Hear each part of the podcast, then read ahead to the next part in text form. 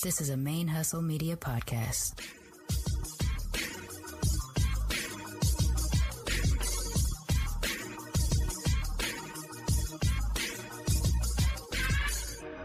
Hello and welcome to the show. My name is Jackie O, and you're listening to Militantly Mixed. Yo, this Rashani from the single simulcast. And when I'm not making you laugh or making up parody songs, I'm kicking back, listening to Militantly Mixed.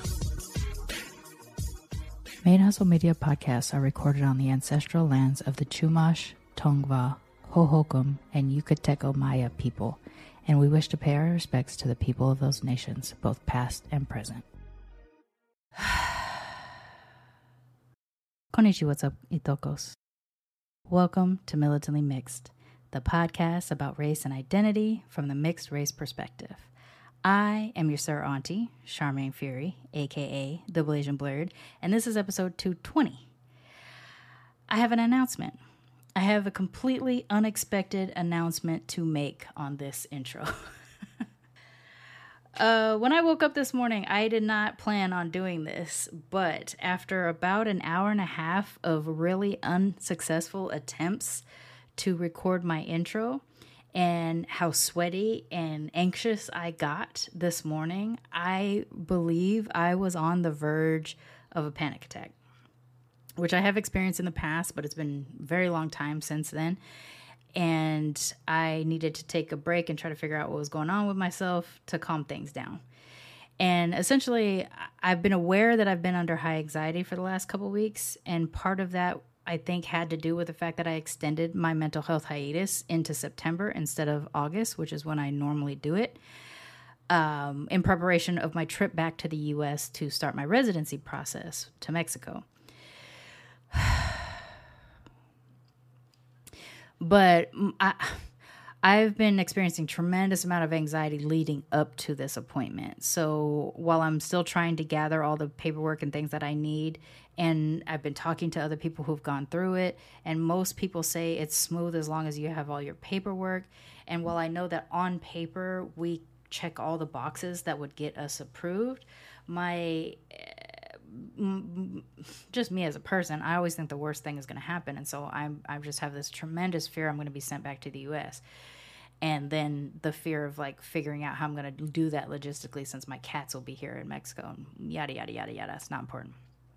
What's it? What is important is that um, my anxiety was so high that I was almost about to panic, and I had no uh, real reason in the moment for it to have happened besides the fact that i'm a person that suffers from anxiety and all of the things were pointing in that direction i was kind of ignoring the signs in the last couple weeks uh, so with that said i'm going to take my mental health hiatus now i was going to push it into september just because logistically it made more sense i'll be traveling to the us i will be dealing with this huge thing which is a residency appointment to get me approved to live here in Mexico long term. And then when I come back, I'm going to have visitors, multiple visitors staying uh, with me or just hanging out with me through the month of September and, you know, needing to be present for them as well. but, um, not taking the break in August actually was a bit of a detriment for myself. So I have I do have banked interviews. I have four banked interviews that I did back between June and July that were supposed to be laid out in the end of August and September, beginning of September. Uh, but as of right now, I'm going to press the pause button because I'm not really being an effective podcaster at the moment. And so, yeah, I definitely need the break. I need to be able to just quiet my brain enough to focus on gathering the last of the materials I need for my residency appointment um, and getting myself just emotionally prepared to return back to the states, even though it's only supposed to be for a couple weeks. Um, there's just so much anxiety with me returning to the U.S. I, I don't want to go back. I really don't. Uh, and hopefully, after this appointment, I won't have to have to unless I choose to, um, which would be for like a Comic Con or something like that. But you know, we'll see. Okay, so I'm announcing that Mental Health Hiatus is starting effective at, after this episode airs, and uh, that includes the other shows. So I've already reached out to my co-host on Blurred Comics, who is also doing some traveling at this period too. So it's it's actually not an inconvenience for him for me to take the break a couple weeks early either.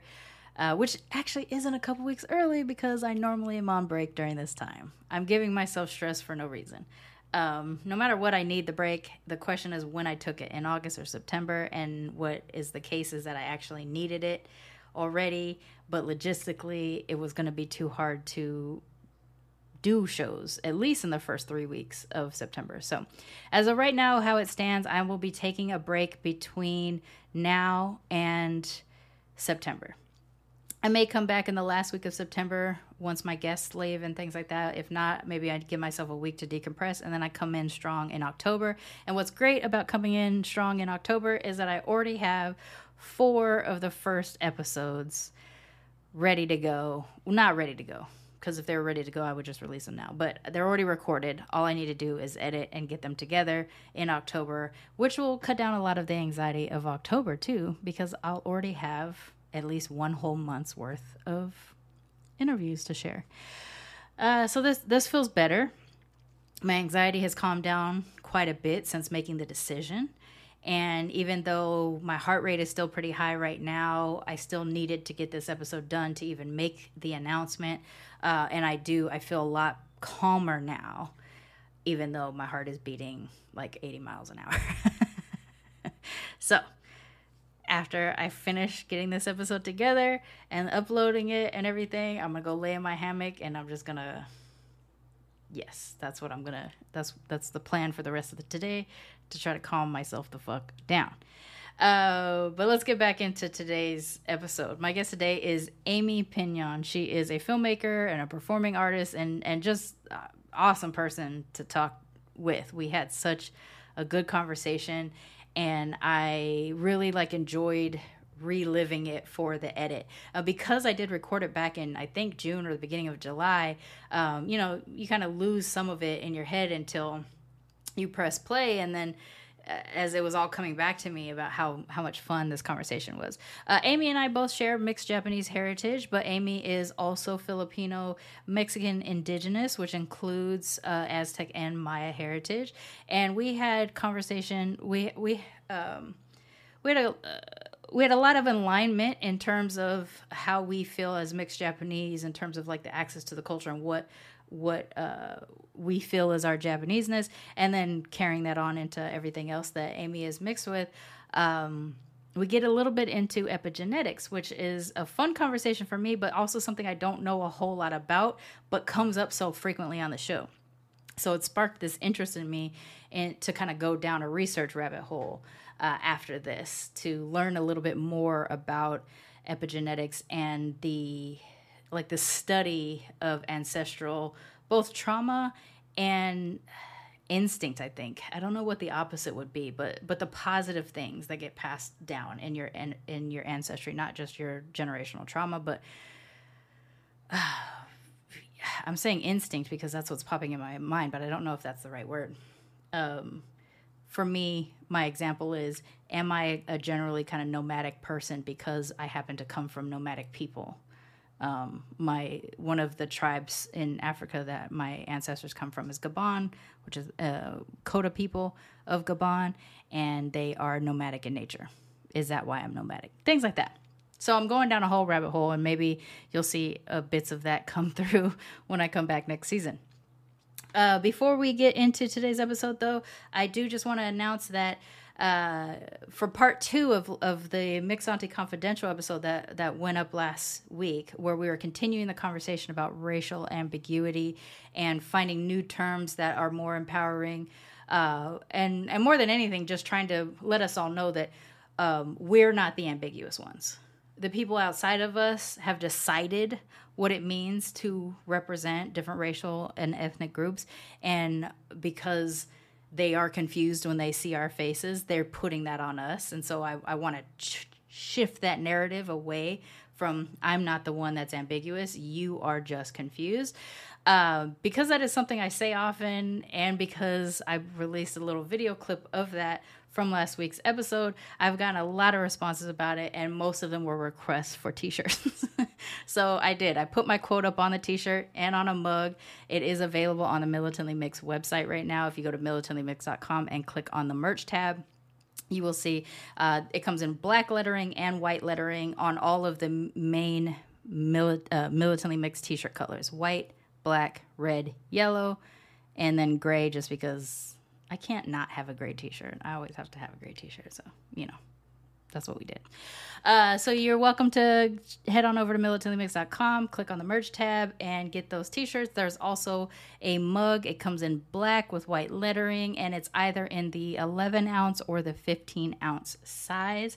So depending on how much caffeine you need to tell people it's their confusion, not your face, uh, you can get either the 11 or 15 ounce size.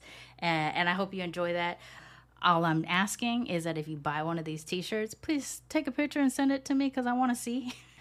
Uh, because it is fun. It's a dope quote. Uh, more than anything, the sentiment behind it is that you know people put a lot on us expectation wise as mixed people to both have all the cultural knowledge and and have none of it to look a certain way and not look a certain way. And at the end of the day we're carrying things that are other people's problems. I am not racially ambiguous. You are just confused. Uh, that is at the heart of militantly mix of me of, of how i roll the whole thing. So uh, i appreciate all the notes i got. I, i'm glad that that's that quote resonated with y'all. And hopefully having on a t-shirt will be yet another step of empowerment for for y'all but let's get into it without further ado uh, please join me in welcoming our last cousin of the season, of this season, uh, Amy Piñon, to the Militantly Mixed family. And uh, I'll see y'all in October. Peace. Love y'all.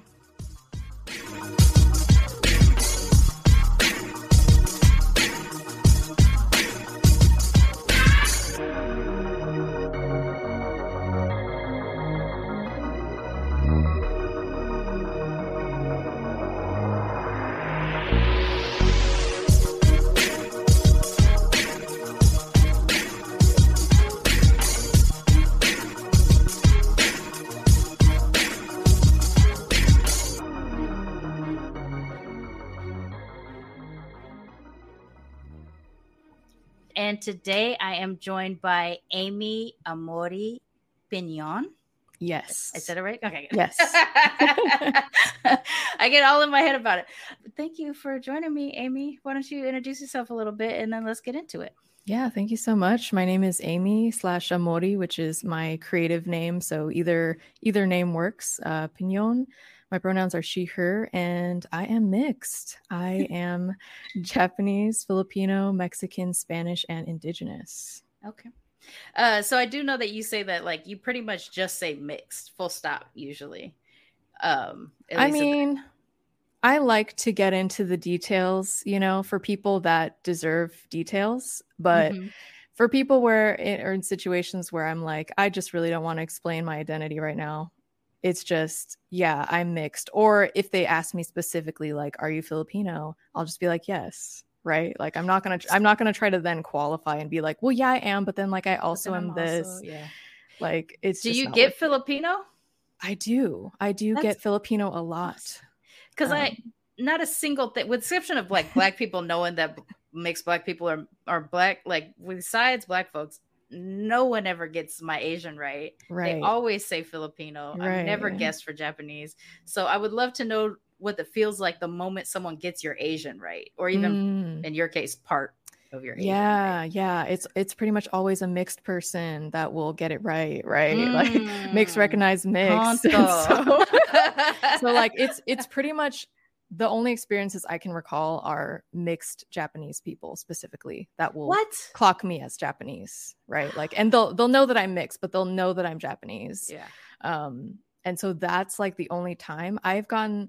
So I get Filipino the most. I've also just gotten like a lot of weird instances of like random older Chinese men, and it'll make sense why I think they're Chinese in a moment because they'll they'll say to me, they'll just be looking at me and say are you Chinese? And I'll just be like, no. And then awkwardly walk away. It was like, what are you hoping from that interaction? I just don't understand. But it's one of those mixed experiences, right? Where it's like people just look at you and they're trying to categorize you and they just can't make sense of you.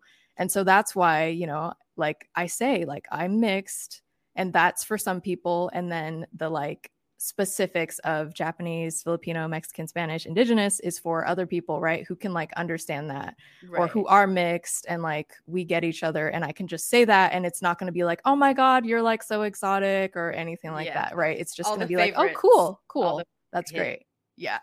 It's nice to be able to not have to answer the question or not even not have to because we never have to. It's the awkwardness that is sitting in the room now because you know someone decided. I never understand why people care like as a mixed person if mm-hmm. i see a mixed person i'm like i need to know what's happening because this is fun. You know like it's like you know my face did what my face did. Your face is doing what your face did. How did it happen? Like it's a mixed it, it's a mixed uh, curiosity right? Fellow mixed curiosity.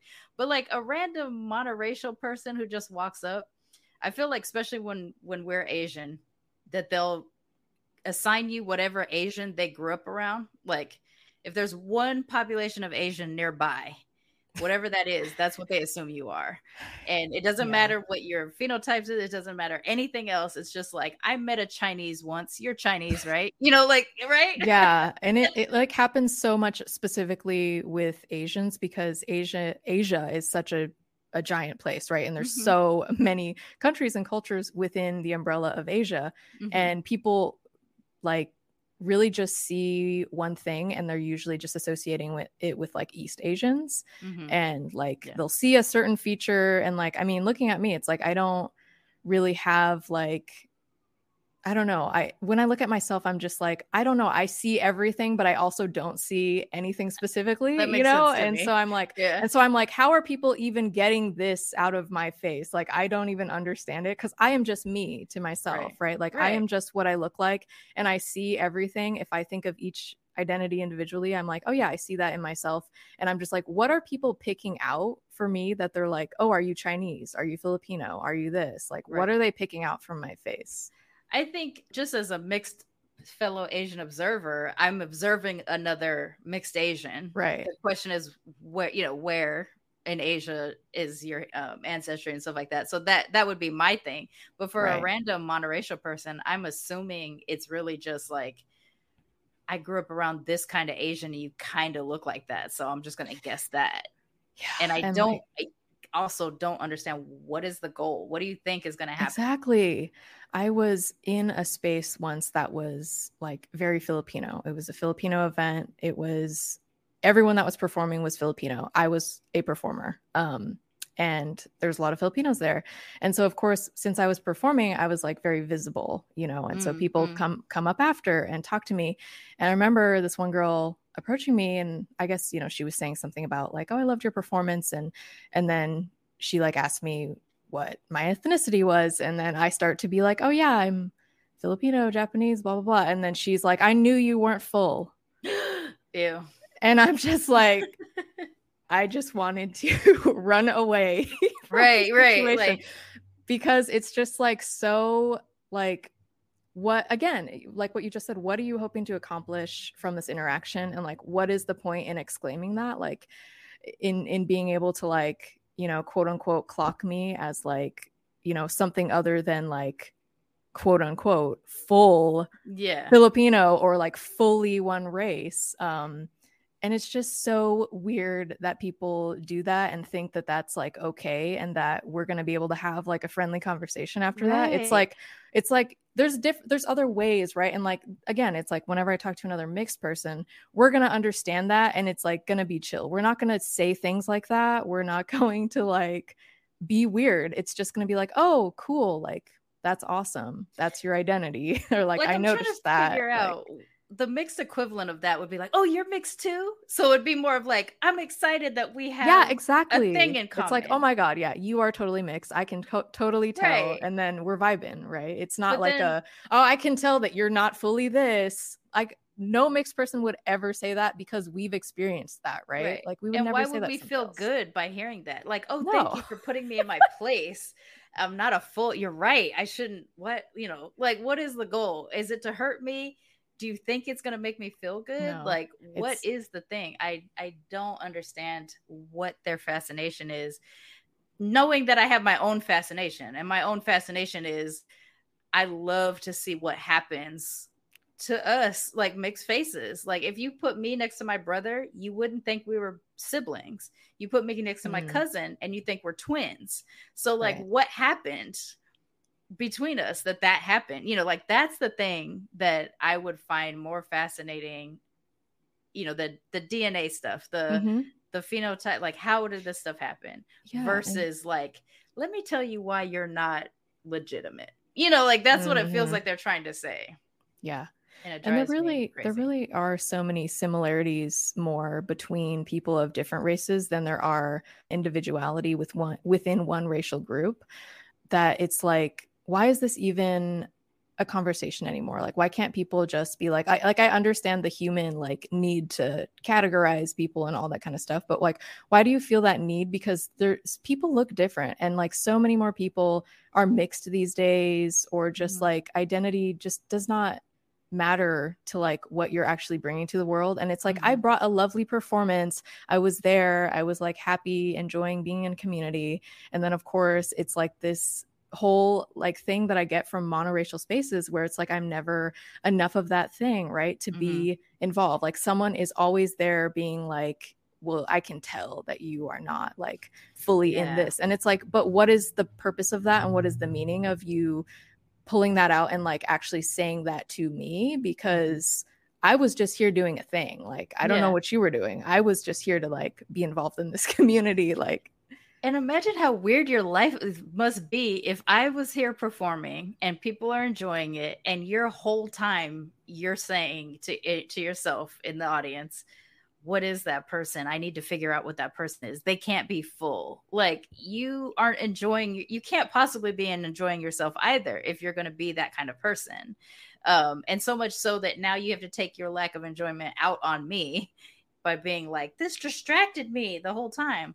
Um I definitely get nervous in uh monoracial spaces because of stuff like that, but I think honestly, if I'm honest, since doing the show, I've gotten more nervous about it because I went my whole life being black in black spaces without any problems. But now anything like that, I mean, at most they might just ask, "What's the other stuff?" Like hmm. acknowledging mm. my blackness, but what's what else is going on? And that is never asked in a way that upsets me. It's always like, a, um, "I see you. What's the other stuff I see?" and I'm cool with that. But because of doing the show and hearing, you know, what people experience, now I'm gearing myself up every time I go into a monoracial space. And I just did it to myself at um at a Juneteenth event here in Mexico with fellow Black expats, and I was just like, okay, you know, I'm gonna be the mixed one. Like I was all gearing up for it, and not a person made me feel like mm. that, except for the person who had mixed children and actually has exclusively lived in predominantly white countries until recently. Hmm. And so she basically sought me out of the crowd to be like, My daughter is mixed too. I've never been with a black man. And I was like, Okay. Whoa. Why was I the Whoa. one? I was That's like, so weird. I was like, I didn't know. I didn't ask for that. I'm just here. Be, I'm just trying to be black right now. So thank you. um, and then she also confessed to me that her daughter is so inexperienced in being around black people that she's actually afraid of black people. And I was thinking, bro, is this the time? Wow. You know, is this the time and place for you to tell me that you're mi- that you've raised your mixed oh daughter oh in such a way? You're this was a black person too, mind you, that she raised her mixed daughter in such a way that her daughter is afraid of black people when her mother is black. Very confusing. I don't know why I needed that, but in all of my preparation to be like, okay, I'm going to this monoracial space and they're going to ask me questions about being mixed. Ultimately, nobody did except for a person who I guess was trying to bond in the weirdest way. Yeah. Um I guess that's what that is. yeah, like it was very random and weird, but um I really would like monoracial people to just leave us alone. We know we're mixed. You know what I'm saying? Like we know yeah. what's going on with our face You can Yeah. stay confused. Just leave us alone. Like, let us have our time. Let us have our time where we don't have to talk about it if we don't want to. Yeah. You know.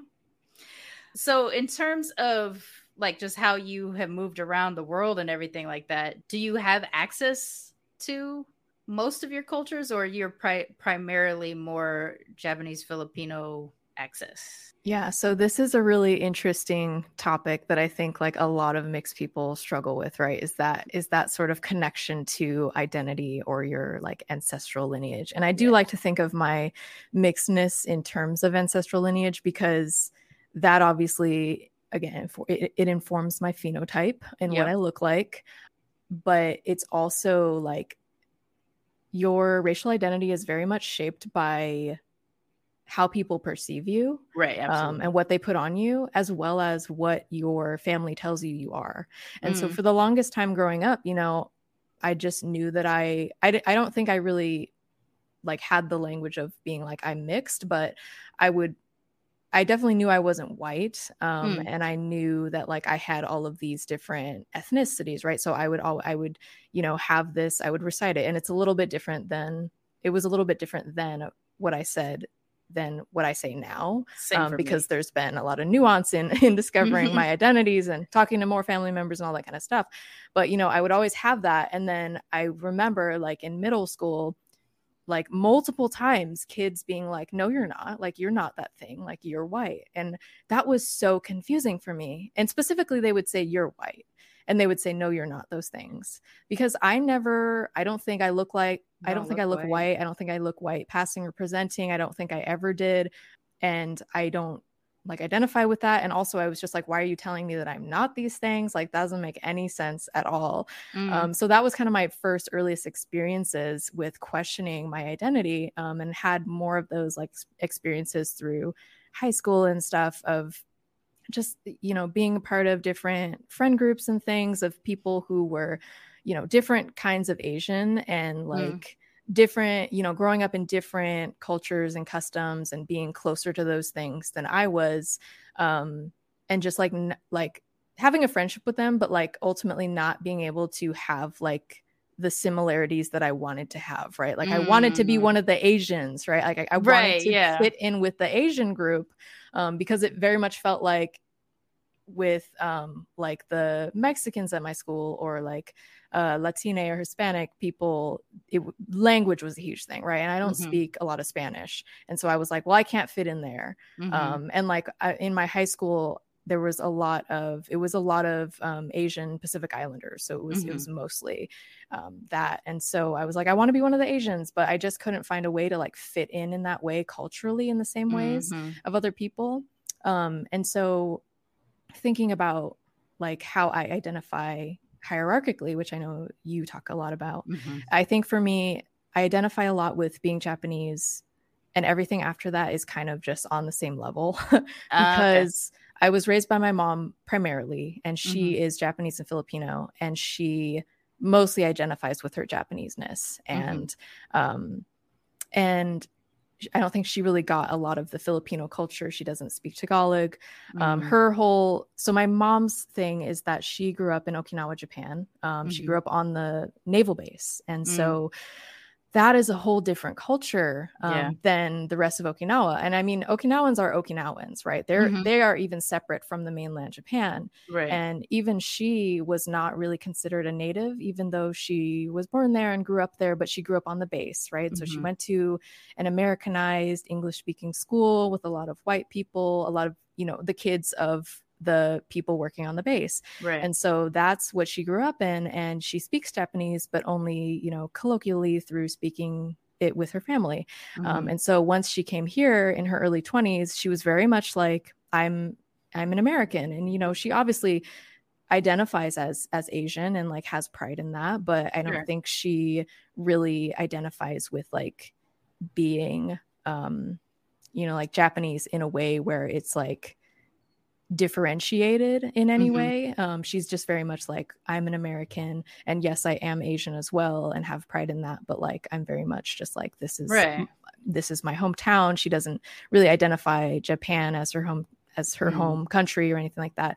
Um, oh, interesting. So, even though she got, even though it was in her 20s when she got here. Yeah, I mean, I guess she would say it's her home country. That's where she was born, but she's very much like Seattle is my hometown. You know, I guess she's you. lived here for so long. So yeah, yeah, yeah, and so she has that whole identity, you know, mm-hmm. around her of not being like a native, and so I think for me growing up, I didn't really receive a lot of the like Japanese culture and custom and traditions because I don't necessarily think that she grew up with a lot of that. Sure. I know that she didn't really grow up with a lot of her Filipino um, heritage. Um, her dad is from the Philippine the Philippines and was working on the as a civilian on the base, and so that's mm. why she grew up there.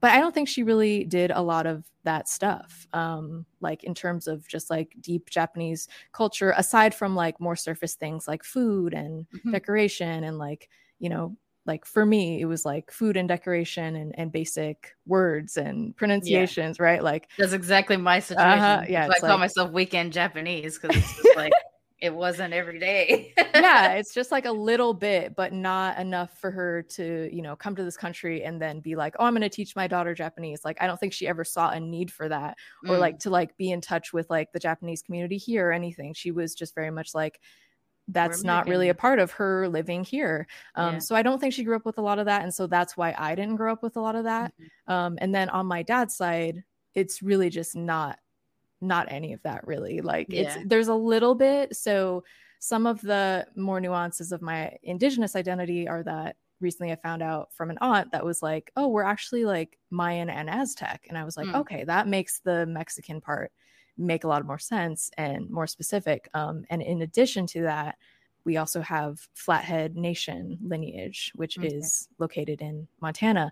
And so that I knew. Um, but when I learned about more of the Mexican indigenous um, ancestry, that was very much more nuanced for me. But it was something that I never really picked up on or or learned about or questioned because I just didn't know a lot of the specifics about that side of my yeah. family. And I didn't spend as much time with my dad and my dad's side of the family. And a lot of them are, a lot of the people on that side of the family, like my cousins, are, they're very white presenting and have white children. And like, I feel like they're not super wanting to be in touch with like their mixedness because sure. they're all mixed too. Yeah. Um, but it's just never really been a thing in our family. And so I've had that where I'm like, I didn't have that growing up. I don't have a lot of those associations, but my understanding of my mixedness now is just that like hey you can learn like i can, you learn. can learn yeah and also like i feel that because i have all these identities that I've come to know and understand about myself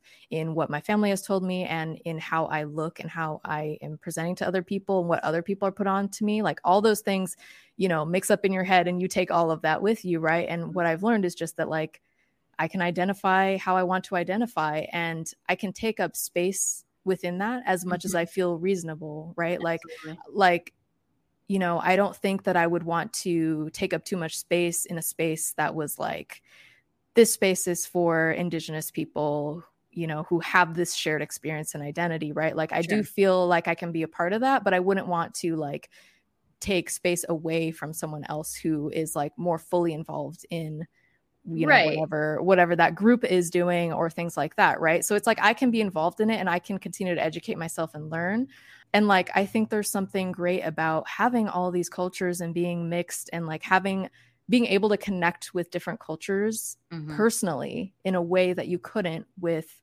a culture that you know is just completely outside of your ancestral lineage. Right and i don't think of course i don't think there's anything wrong with that. Like i you know i i love for more people to like learn more about different cultures and all that stuff.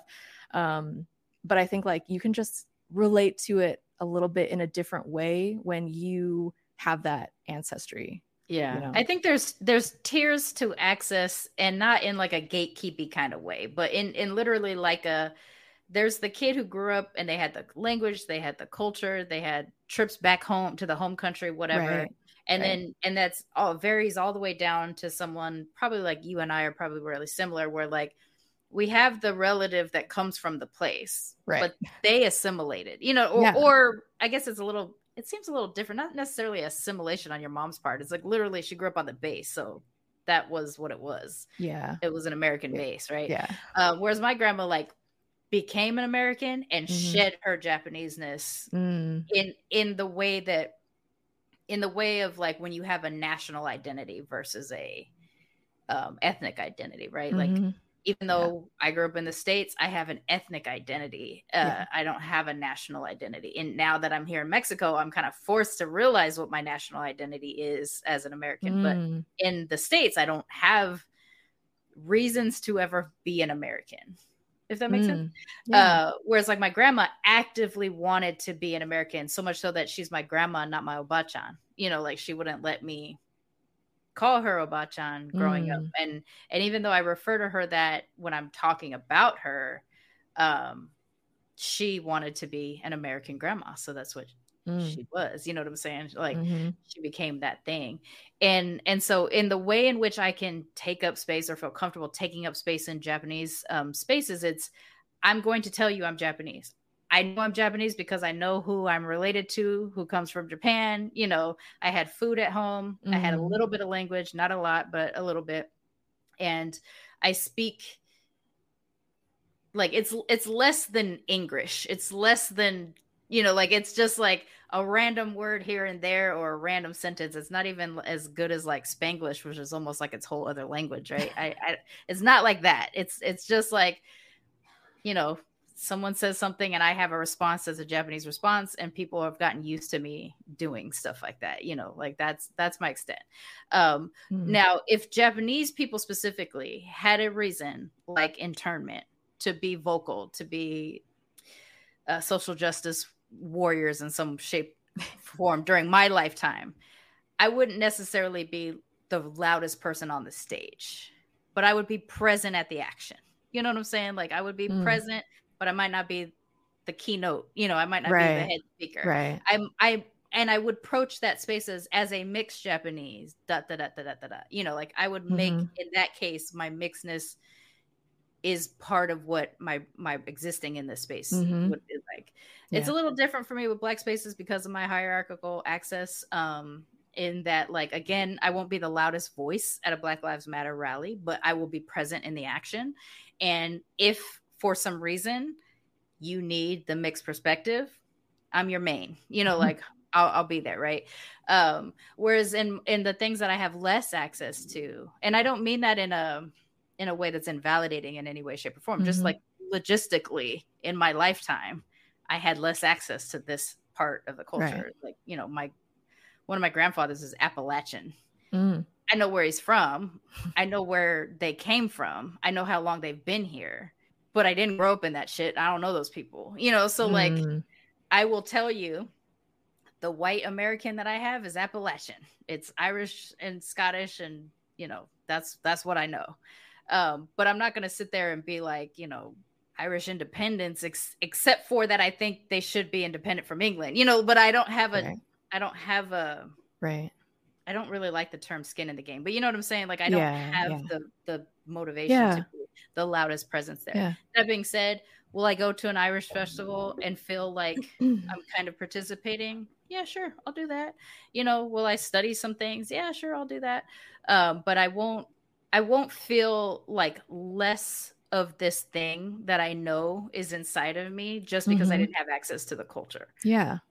but the amount of access to the culture I have now at 45 is on me.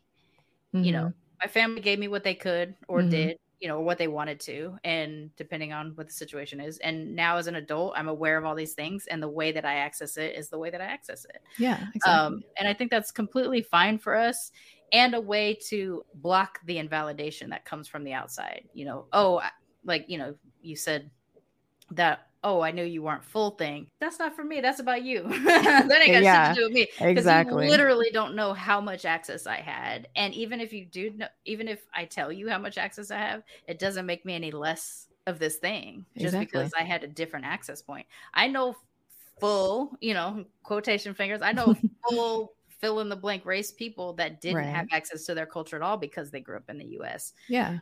Ethnically, they're full, but culturally, I might be more Japanese than them. Right. Again, all of this is in quotes. right. all of these are It's in very nuanced. Yeah. you know and uh and so it's just ridiculous for someone to even try to put those expectations requirements you know percentages on us because they don't they don't really know what it's like. And honestly, if like your personality or your or the way you move in a space was more of the quotient than what our faces look like, I mean, I'm the king of Wakanda if that's the case. Like I'm hella black, but I just happen to be mixed and also Japanese. You know what I'm saying? So it's a whole yeah, thing. yeah, yeah. Just just to uh, add something to what you were saying about like sort of being on the front lines or like you know being being a voice in you know sol- being in solidarity or or um, standing mm. up for rights for people. Like I think that's something that as mixed people gives us like a certain perspective and access to because it's like well, yeah, I'm going to stand up for my Asian friends and like also my Mexican friends and mm-hmm. also my indigenous friends. And like, it's not that you can't do that and like be of any other race, but it's like it gives me a different perspective uh, and like access to being like, well, yeah, this is a part of my identity and it affects me too. And it also gives me an opportunity to like be in solidarity with communities, right? right. And like be across that and have that personal connection to it. So, I think it's like it's really important. It's so much. It's so, and honestly, like I prefer a solidarity space anyway. And maybe that's because I'm a mixed person. I don't know. Maybe that's because I spent a whole life not feeling like a single, a singular thing. Maybe. I mean, I don't care to. I wouldn't pick it. I'm well. I would pick a different presentation if I'm if I'm honest, but I wouldn't pick like the lack of mixedness. Mixedness is yeah, yeah. I'm keeping that. But I think being able to be in a space that says, like, we see that we experience some similar things, different ways in which we're experiencing, but you know, oppression, mm-hmm. oppression is oppression. Um, mm. And even though we're experiencing different methods of oppression or what have you, like a solidarity space makes sense to me because it's like at the end of the day, we know what the culprit is. So we can exactly. all band together against this Exactly, right? It it stands for for all types of marginalized groups and not just race. Like it's yeah. class. Eh, like we need more class solidarity and and all Absolutely. of that because it's like it we're it's millionaires and billionaires that are causing these problems, right? Like we're we're against them. We're against capitalist, you know, capitalism essentially yeah. and big corporations, things that are that are ruling the space um, we're not against other people that are out here working and like just mm-hmm. trying to survive. Like whether we're in you know the most the highest like poverty uh what is it called? I don't even remember the the term. Not ratio the like the whole scale i got you where yeah. it's like yeah that whole thing. Like wherever you are in that it's like we're all working people. We're all trying to survive out here and we're all we're all getting screwed by billionaires. We're all getting screwed by billionaires, but so also like we like, need to be in solidarity. We literally need all the jobs. Like yeah, we need a person to fill every job. So why would I look down on a person that does this job and look up to a person that does this job? Exactly. We need more service jobs than we need people sitting in offices. If I'm, you know, if yeah. I'm telling the truth. But anyway, that's, um, that's another podcast. That's a different that's a, that's a different thing. But like, you know, if um if we're really just gonna base things off how much people make or whatever, blah blah blah, the how much people make doesn't match up with how much people are needed. And mm. that's the thing that needs to be mm. more important. I need my you know so-called blue collar or service professionals to actually make more yeah. because they're the ones providing the things that actually keep us going mm. um you know but like sitting in a cubicle somewhere doesn't necessarily keep us going across the board. It it really depends on what cubicle you're sitting in, That's which is real. why I'm retired. I'm retired. As far as I'm concerned, I'm retired. yeah, it's just ridiculous. It's funny though. Uh, I kind of want to go all the way back to something that you you said a little bit earlier about like when you learn new things from different family members and it kind of exposes you to a different aspect of of your heritage and, and things like that like i think people are afraid to find out that there's something else or you know or find out that oh there's a little bit extra thing because then they might feel a little inauthentic either inauthentic because they thought they were this other thing and they put all their energy into that thing and now they found out they're this other thing or which i still think you're still being authentic because you you knew what you had access to what you had access to. Um but the other thing would be like well how do i how do i get myself how do i get permission to enter mm. this space and participate in this yeah. when i just found out today you know that kind of thing mm-hmm. and i mm-hmm. think like for me the parallel is you know being the descendant of african enslavement in the united states um I happen to find I happen to have found out where we come from, where we were kidnapped from. But I can't claim it in a way where I say I now have a Kota people of Gabon identity. I don't have that. I have a Kota people from Gabon ancestry and I'm going I have the hopefully one day I will have the finances to allow me to go visit and have a pilgrimage and, and access it in whatever way I can access it. For right now, I access it in what little I can find online and, you know, which is mostly drumming videos on YouTube, which speaks to me very specifically. A very specific thing inside me makes me happy.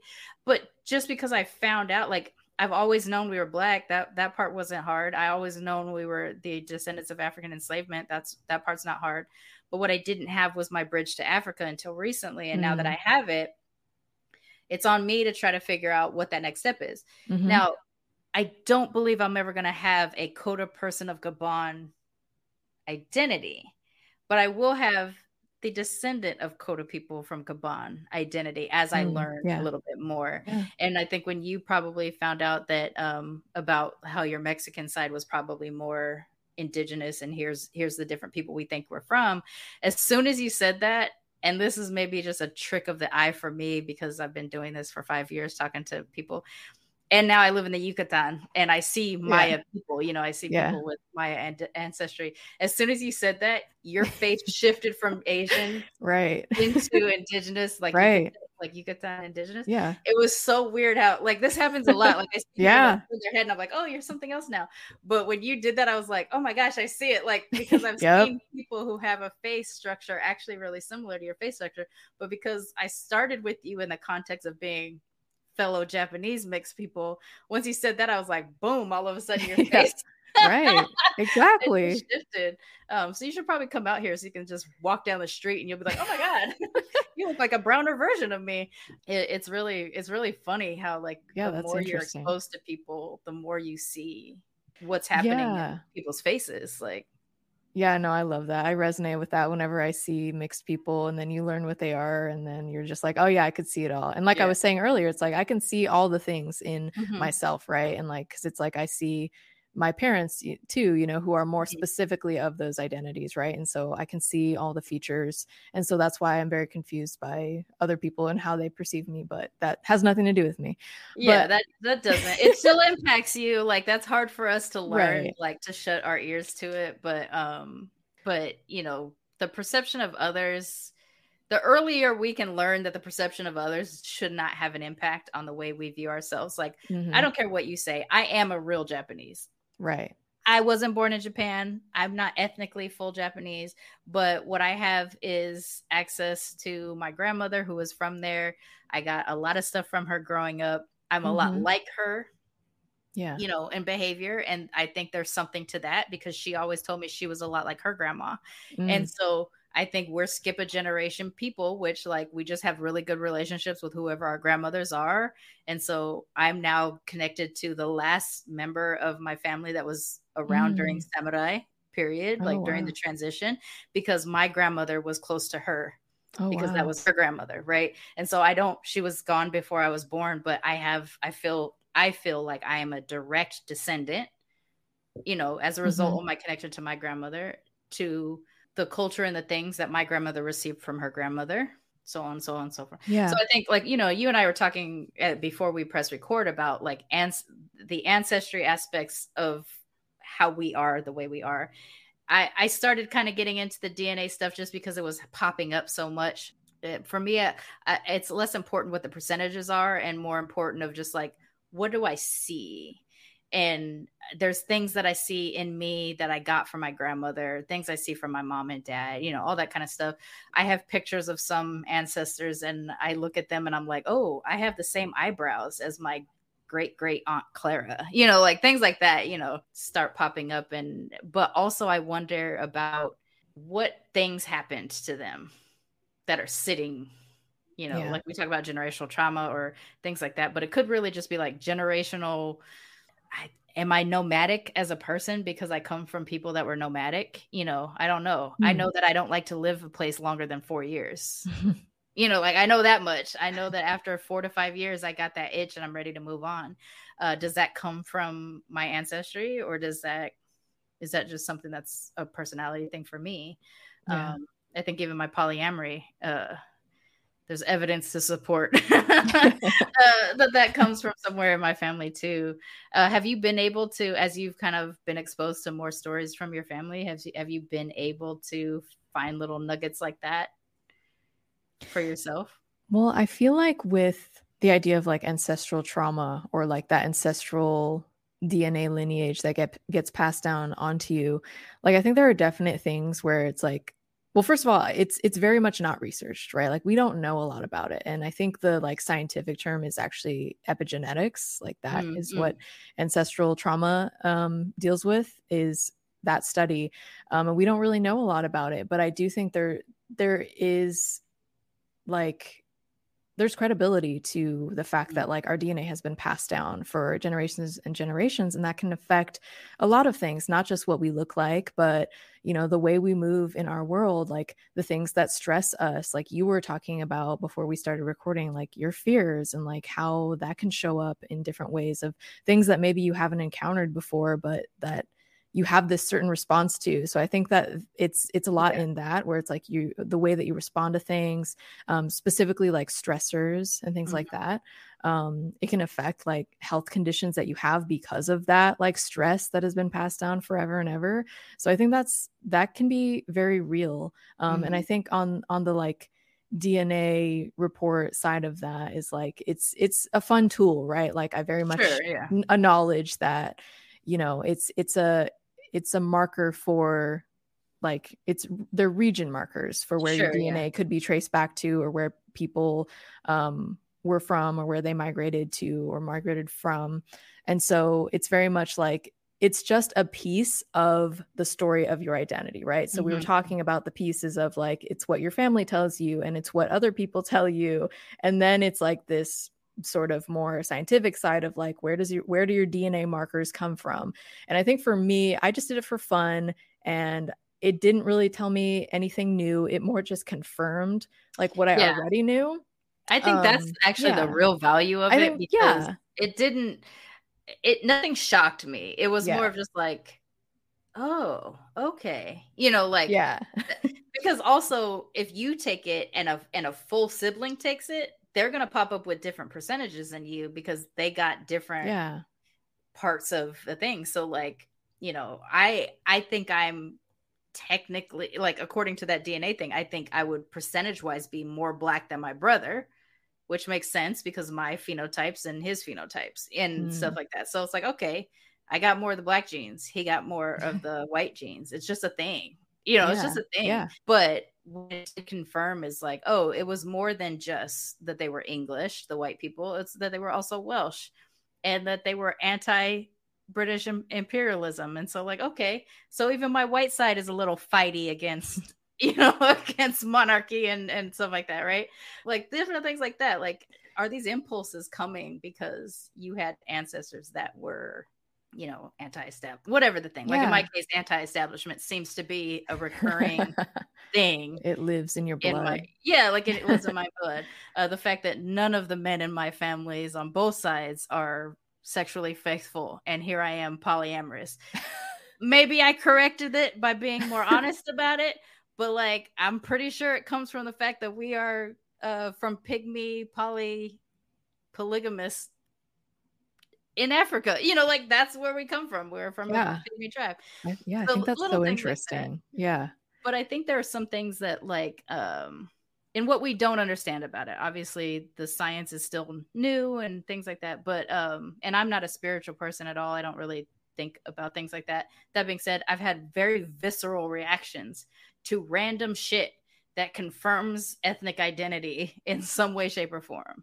You know, like why do I cry buckets when I hear particular types of African drums or taiko drums? Why do they make me cry? Because it makes me feel like I'm missing something, like it's an absence. And this moment, I've just been given something back. Um, there's a spot in England that I was driving down the highway with my cousin in, and I peeked up because I was like, Are we from here? You know, I've told this story on the show before. It's like, and he's like, England?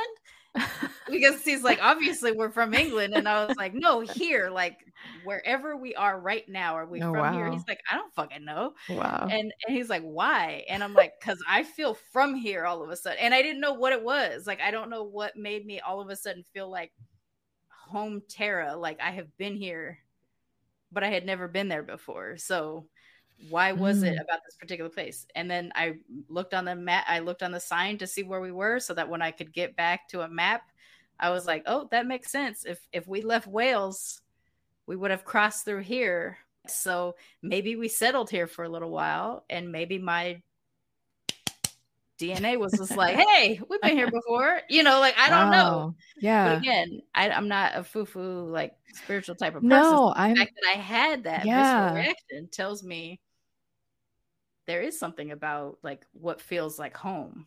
Yeah, no, I'm glad that you brought that up because I resonate with that so deeply and I feel similarly where it's like I'm not a super spiritual person, like I don't have a particular faith or anything like that, but there's something with some things sometimes um, particularly in relation to culture that i just feel so deeply and like mm-hmm. these things have happened before I even knew, right? Like that, like I had this um, indigenous Mexican lineage, like that I was, I just really always appreciated and deeply resonated with like ancient mm. art, like ancient, um, like Mayan and Aztec art. And it's a very like specific type of art style. And I've always just been fascinated by it and like, you know, hadn't really taken a lot of time to really learn about it. But once I learned that that was actually in my ancestry i was like oh that's so much more interesting and and when i learned that it was more of a like a deepening of my understanding and connection with it and like yeah. just more of a like once i heard that i was like i need to go home i need to get on the computer i need to figure out like some things about like these ancient civilizations and like fill in these gaps of my knowledge and like yeah. look at the art and like understand why i have felt like this has resonated for me so much. Mm-hmm. Um, and then another thing that happened through doing my DNA report was I found out through that that um, my maternal haplogroup, um, which is my mom's side, Japanese and Filipino, traces back to um, ancient Jomon Japanese Jomon culture. Mm-hmm. Um, and mm. so, so one of the first things that I read about Jomon culture was that um, they're known for their very specific pottery style, mm-hmm. which was already wild to me because for the last year I've been practicing pottery and I've been okay. getting into that a lot and yeah. like learning techniques and things. And so I was like, pottery, oh my goodness. And so I look, I look up, you know, just images of pottery. And then another, this is kind of just like a way off tangent from here, but like I look into the pottery and then I see like all these designs that look similar to um, the video game design in Breath of the Wild, which I've been okay. playing recently. And I was like, hmm, this looks this looks like very similar to this uh, video game art. And I wonder if they drew from this mm-hmm. um, to like make the game. And because um, you know it's made by Nintendo, Nintendo's a Japanese company. Right, sure yeah. enough, as I'm scrolling, I find an article that's like Breath of the Wild, like was inspired by ancient Jomon culture and art for their for their nice. for all the game art. And I was just like, this is just I just thought it was a fun, weird little coincidence yeah. that it all traced back to like I found my DNA, I found like this, you know, Japanese Jomon, which I wasn't familiar with before. And then it traces back to like a video game style. And then that's a whole like, you know, conversation about like um, ancient culture art influencing like modern art and like i just love all of that because i'm a creative arts yeah. person. And so yeah. I was just like, I love that connection. And so that is what I, and I think I'm going to kind of uh, uh, prematurely answer this question for you because I know you're going to ans- ask it at the end. But like, that's what I love about being mixed is it just opens up that that um different level of like personal connection I can have yeah. to a lot of different cultures. And it's just like I keep learning and learning because there's so much. There's so much to learn about everything. Yeah, and I I there's moments where you learn a little nugget about something that you come from and it answers a question that you didn't realize you had going on. You know what I'm saying? Like yeah. you're sitting there like, oh, that's why, or like, oh, that's why I'm into that, or something like that. I've had moments like that uh, a lot of times where a question just kind of gets answered by the most random thing, a random little new access to culture that I didn't have before and you know like sometimes it sends me into therapy because i'm like oh shit i didn't realize that was a that was a whole thing i got to deal with now but every now and then it's like it just answers a question in a way that's a little bit like a little bit more validating because uh, i know validation is something that we all have to experience at different tiers in our life uh, as you get older you need less of it um, you need less of external validation. But even for me, yeah. every now and then something will happen and I'll be like, oh my God, see, this is real. Like I knew this was a thing, you know. And um that that's a that's a pretty good one. I, I and I'm such a nerd for it too. Like if you find out that you got a thing and you just like like what happens if and I think this goes back to me finding out that the particular uh, tribal people that we came from from Africa were polygamists and pygmies. I kept wondering why my black side of the family wasn't tall, as tall as the other black folks I grew up around, and then to find out we're pygmies and that like at the high, at the tallest they tended to be about five, six, or seven. I was like, okay, now yeah, that fucking makes sense. So like, why my why the men in my family don't clear five ten? Like, okay, I understand now. Um, like so, like little things like that. Like a question gets answered. You you don't even realize. Yeah. Like I knew that I thought my family was short, and I knew that it bothered me. But then I found out that we were pygmies, and I was like, oh, so they just haven't had enough time to get enough other stuff in them. So the height stayed present. Or me making the connection of like me being polyamorous is probably a you know a throwback from the generations of people in my family that aren't monogamous you know and whether that's not just a stretch on my part or just actually something there's something to it I mean, literally, no one in my family is like a lot of them pretend to be monogamous, but they're really not. And um, I just think like oh, wow. at some point it's got to be. There's got to be a question. you know, you got to trace it back. Like how how is it every every generation? Um, and it's mostly the men, if I'm honest. But you know, I'm bi-gendered, so I you know I got some I got some boy DNA going on inside me too. Uh, but things like that, I think it's I'm such a nerd for those moments and and finding little answers to questions you have. When a random stranger comes up and sees something, like I get old Creole ladies coming up to me all the time, eh, you know, not all the time, but like randomly I'll just be in the store and they'll be like, "You're Creole," and then they'll walk away and vanish into the night. And it's like, did you just come here to tell me that like you saw that I that we're the same? Was that just like a validation or you know, like it's really there's one in particular I really remember because I was like six years old and I was in a Long's Drugs in Sacramento, California. And this old light skinned Creole lady walked up and she's like, That child's Creole. And then just shuffled off. And I was like, What did she mean? And my mom and my mom was like, Creole.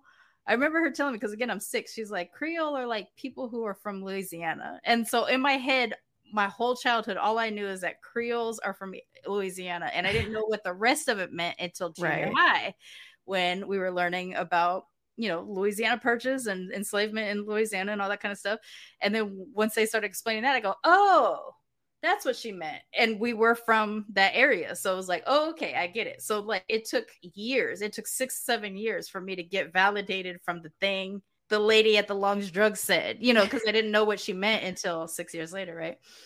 But yeah, I think there's moments like that that are just fun little ways to make us feel like whole and complete people. Uh, yeah. Uh, one thing we didn't really get into, I mean, we're coming to the end of this anyway, is like your work and how your mixedness informs the kinds of things that you enjoy doing, either creatively or professionally. Do you want to get into that a little bit? Sure. Yeah. Well, I am a filmmaker, I'm a photographer, I do a lot of creative art stuff. Like I mentioned, I've been into pottery a lot lately. I just do anything anything creative, I've got my hands on it. So, uh, recently in the last year, I uh, directed and produced a film called And Other Oppressive Dynamics, which is about um, healing from harm in nonprofit spaces. Um, mm-hmm. And that was based a lot in my own experiences with the nonprofit industrial complex and just hearing a lot of stories from people and wanting to lift that up and have a bigger a bigger piece of media about it and mm-hmm. a bigger conversation about it and to share stories and to focus on healing as well.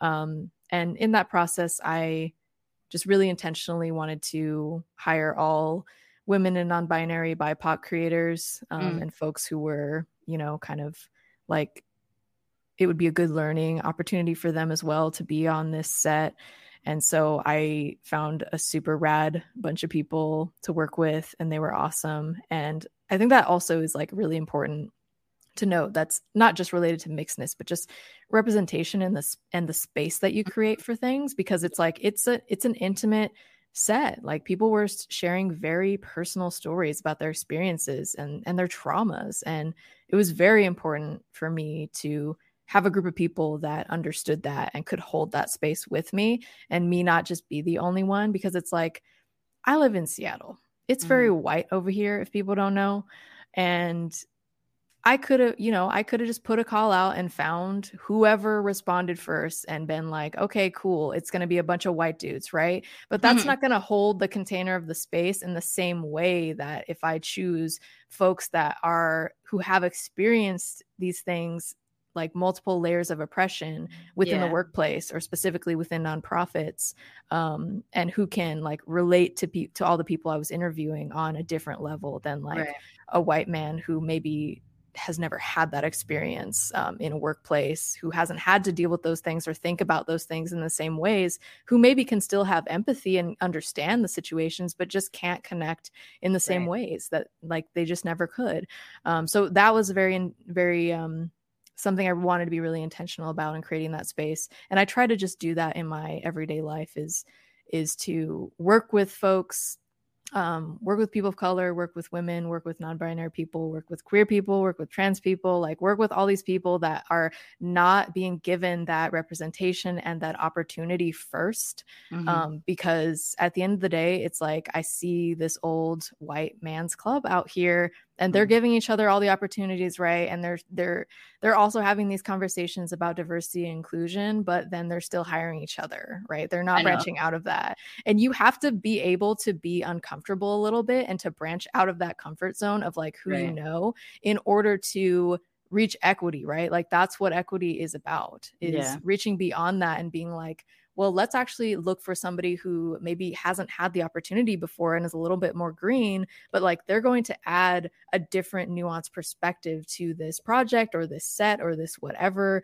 because they're not another white man, right? right? Like, and that's of course not to say that a bunch of white men men can't have different perspectives, but like we all know what we're talking about here. We know right? what we're like, talking about, right? Like when diversity know, when, is when a brunette instead exactly, of uh... exactly right. It's a white woman, right? Right, like, right, yeah. It's and there's just nothing else there that is like diverse about that. There's not a difference of experience or upbringing, you know, of racial identity, ethnic identity, perspective, culture, all that kind of stuff, like that lived experience, right? And so that's something I always just am like that's my uh I value integrity in my work in that way that I always mm-hmm. want to lift up other people with me um, and like refer work to them. You know, if I'm like, I need to pass on something, I'm going to refer it to somebody else who's a person of color or who yeah. would, who would, you know, who is of an identity that would be um, really great to work on that project yeah. because they have that lived experience and perspective.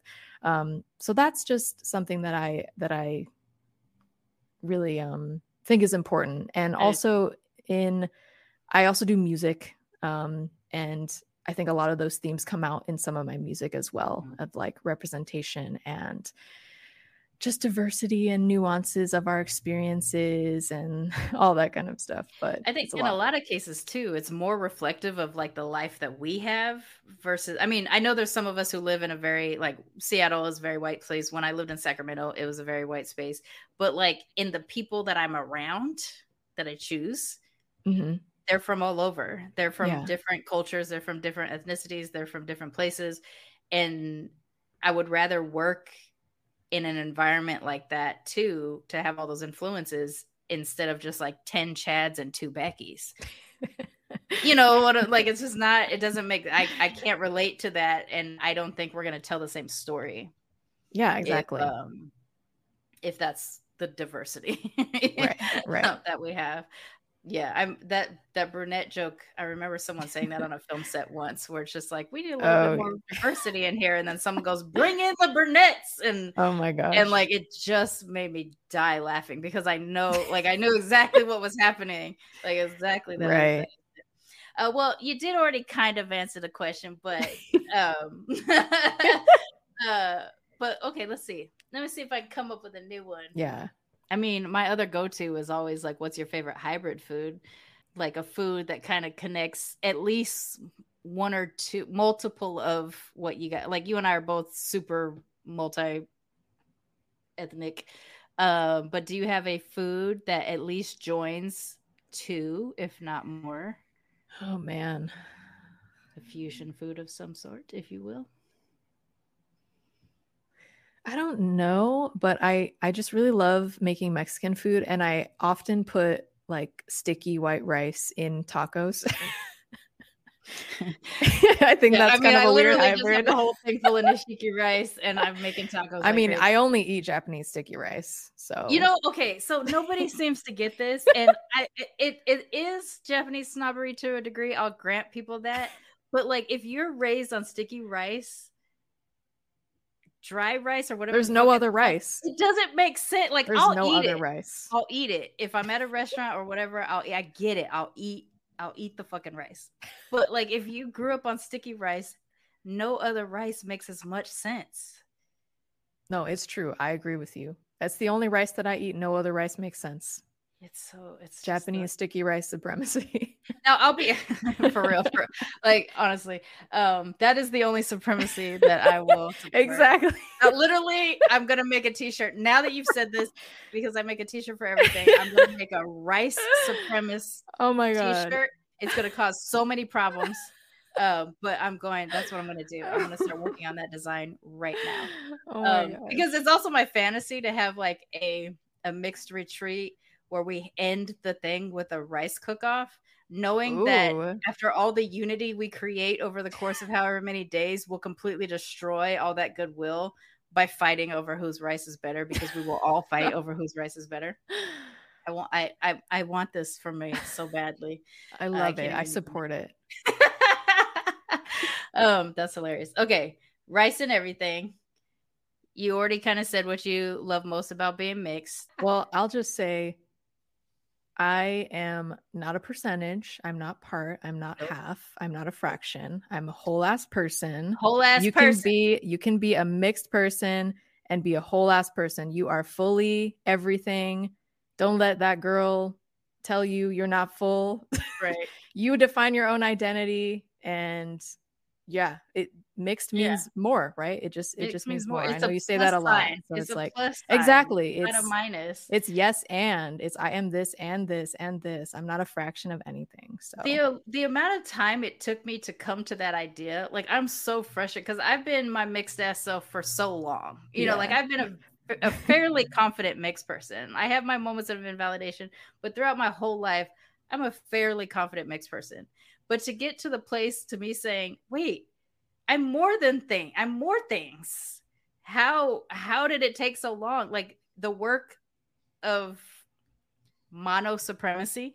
Uh, I just mm, made that up. Mm, it's wow. so like so special. Like it's so you know insidious that like we are convinced that we're not enough of something, uh, because people think this random thing. You know, like yeah, when you can put things in context of like say a transracial adoptee, they're a mm-hmm. hundred percent whatever they're wherever they're from, right? Yeah. But like you know, my my biggest example is because of these are the transracial adoptees I know more of. Korean born, adopted by white people in the South. That was a big thing. South mm. or Northeast was a big thing. They were adopting a lot of um, Korean babies, mm. and when you get to know those people, those are white people because that's who they grew up around. That's what they had access to, and they were not. Very few of them had the gracious enough adoptive parents to be like, "I'm going mm. to expose you to their culture." Right. And so the the ones I've had interaction with, or even the ones that I became friends with, those are some white people. Mm. They just happen to have Korean faces. Now, if you stand who actually grew up in a household with a Japanese grandparent who speaks a little bit of the language, who knows how to cook a little bit of the food, and this person has no access to their heritage, which one of us is more? We're both Asians. We just had different access. Yeah. You know, we just had different access. So to tell me that, you know, maybe one of us is more because they're hundred percent, you know, quotation fingers right. there again, uh, versus me who had cultural access. That's weird. but then the flip of it is weird too, because I had cultural access, but technically I'm a percentage, and they are not. You know, uh, so it's a stupid. Right. Either way, it's dumb no matter which direction. Yeah. And I think we always have to think about again those different pieces of of being mixed and how you identify like that phenotype, right? It's like mm-hmm. both of you look Asian, like and so it's that person if you know, it doesn't matter a lot of times how you act, whether that person is like culturally white, right? Because mm-hmm. that's how they were raised and that's the culture they were raised in. If they have a specific face, and somebody doesn't get to know them, which often a lot of interactions are based on not getting to know people, right. they're going to be racialized in yes, that sense. Absolutely. And so it's like it there's all it's that's why it's just so nuanced and there's so many pieces of identity that it's, it's just much, yeah. it at the end of the day, it's like, can we can we all just come to an understanding that we define ourselves and and right? like trust me that i'm trust me when truth. i say like, if I, I, it's gonna i've thought so about this effort. a lot more than you right like it's gonna take me so much effort to pretend to be something that i'm not like in in terms of my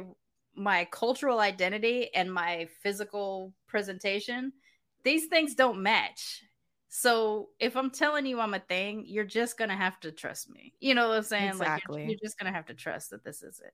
Uh, because the other part is that it's way more obvious when you're faking it. Mm. Like an Awkwafina, for example. Mm. Um, you know, someone who actively puts on a performance of somebody else's race versus someone like me who happens to look this way but identifies more black, you know. Mm. I grew up around it, so right. that's that's where it comes from. Um, so yeah, I didn't mean to go on that tangent, but it is. Oh, yeah, it, it happens. uh, but yeah, I don't know. I don't understand how we've been convinced that more is less when it comes to mixed people, and that we're not a full a full whole ass person. Um, so as long as more people are starting to get that, I think yeah, that's. I'm that's... glad we're here. We both understand that, and we can tell that to the next person who listens to it. Yeah, absolutely.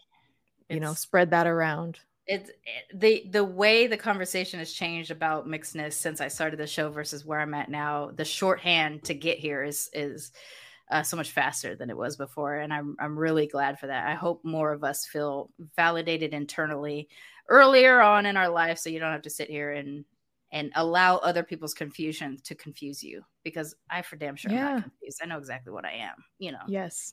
I know how much access to all the things I have, and I'm cool with where I'm at. You know, it's totally yes. fine. Uh, what did you tell people how to find you if you want to? Um, yeah, well, you can find my work in film and photography at on Instagram at Amy LP Productions, and my website is amylp.com.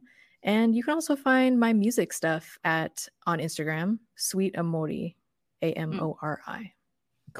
Cool. Yeah. Well, thank you again for joining me in this conversation. Thank you so much. yeah, this was so fun. Thank you so much. Oh, good. I'm glad. And I appreciate that you've been a, a long time listener, first time guest of, uh, yes. uh, of the show.